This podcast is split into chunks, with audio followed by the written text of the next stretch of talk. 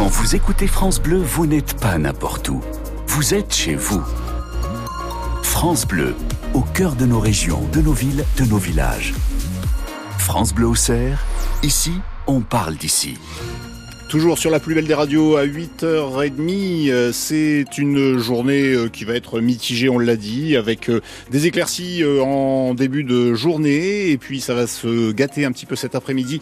Vous aurez des températures qui resteront toutefois très douces puisqu'on va atteindre par endroits jusqu'à 10 degrés. Et les informations vous sont présentées par Isabelle Rose. Les impôts ne devraient pas augmenter à Joigny. Oui, le conseil municipal examine ce soir ses orientations budgétaires pour l'année 2024 et il n'y aura pas de hausse d'impôts, c'est la bonne nouvelle. Les élus vont également décider de mesures pour réduire l'endettement, des efforts qui n'empêcheront pas la troisième ville de Lyon d'investir cette année et même de manière très importante autour de deux grands projets, Renaud Candelier. Oui, deux projets d'un coût de 3 millions d'euros chacun. À Joigny, il y a toujours cette idée d'accueillir des fonctionnaires des impôts venus de Paris. L'annonce de cette décentralisation date de 2020, mais elle ne s'est toujours pas concrétisée. Cette année, ça va avancer. Les travaux vont débuter dans le bâtiment 4 de l'ancien groupe géographique, des locaux de 800 mètres carrés qu'il faut réhabiliter. D'ici 2025, 48 agents du service de la publicité foncière s'y installeront. Un chantier financé à 80% par des subventions de de l'État et de la région. 80% de subventions, c'est aussi ce qu'a obtenu Joigny pour rénover de fond en comble l'école élémentaire Saint-Exupéry. C'est la plus grosse école de Lyon. Cet énorme bâtiment dans le quartier de la Madeleine, tout en longueur, construit dans les années 70, est une passoire thermique dans laquelle étudient cette année 371 élèves. Et après subvention, ces deux bâtiments coûteront quand même à Joigny 1 200 000 euros.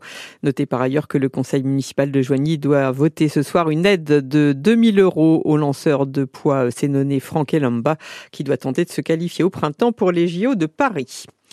Des élèves âgés de 14 à 19 ans de la maison familiale et rurale de Gron hospitalisés hier soir pour une intoxication.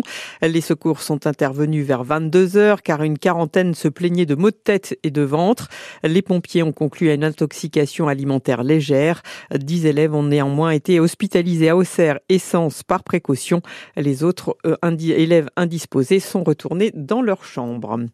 Les mobilisations continuent dans Lyon contre les fermetures de classes envisagées à la rentrée de septembre Les enseignants et parents d'élèves de l'école des Rosoirs appellent à une journée école morte aujourd'hui et des rassemblements sont en cours devant les écoles élémentaires et maternelles. Neuf parents et représentants syndicaux rejoignent en ce moment les locaux de la maternelle. Et puis à Châssis et Poilly-sur-Tolon dans l'Ayanté, les élèves sont accueillis euh, ce matin mais resteront dans la cour jusqu'à 10 heures. Des actions pour protester là aussi contre la fermeture annoncée d'une classe à la rentrée prochaine dans ce euh, regroupement scolaire.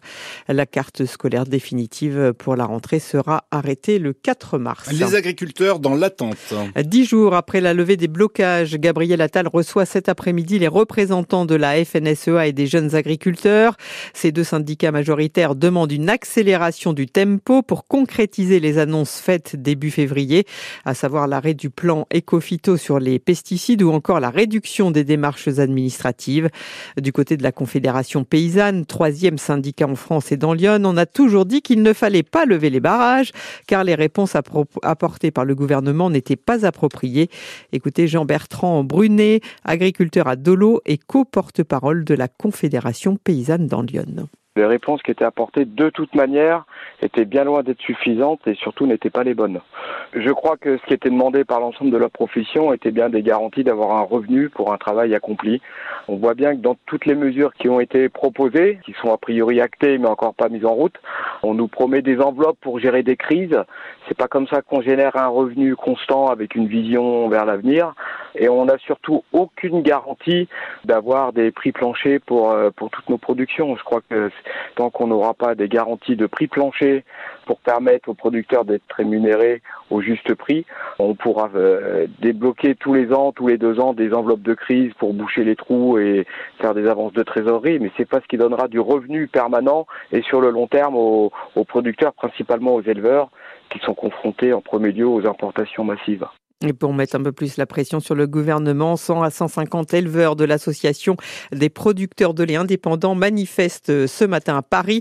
Ils seront à 11h euh, devant l'Assemblée nationale et rencontreront euh, des députés, puis se rendront au pied de la Tour Eiffel pour distribuer 2000 litres de lait équitable.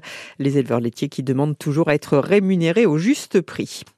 Le leasing social, victime de son succès, ce dispositif de location de voitures électriques à moins de 100 euros par mois pour les citadines et 150 pour les familiales, pour les revenus modestes, est suspendu jusqu'à l'an prochain, car plus de 50 000 commandes ont déjà été validées par l'État, le double de ce qui était prévu.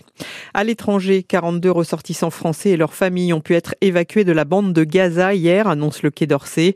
La France qui rassemble, qui rappelle enfin qu'Israël doit prendre des mesures concrètes pour protéger les civils à Gaza et renouvelle son appel à un arrêt des combats. On termine avec l'association Épilepsie France qui euh, est présente euh, aujourd'hui au centre de santé des Sénons à Sens pour répondre à vos questions sur l'épilepsie. Cette maladie euh, neurologique touche 6500, 650 000 pardon, personnes en France et l'association sera présente de 10h à 16h. Il est 8h36.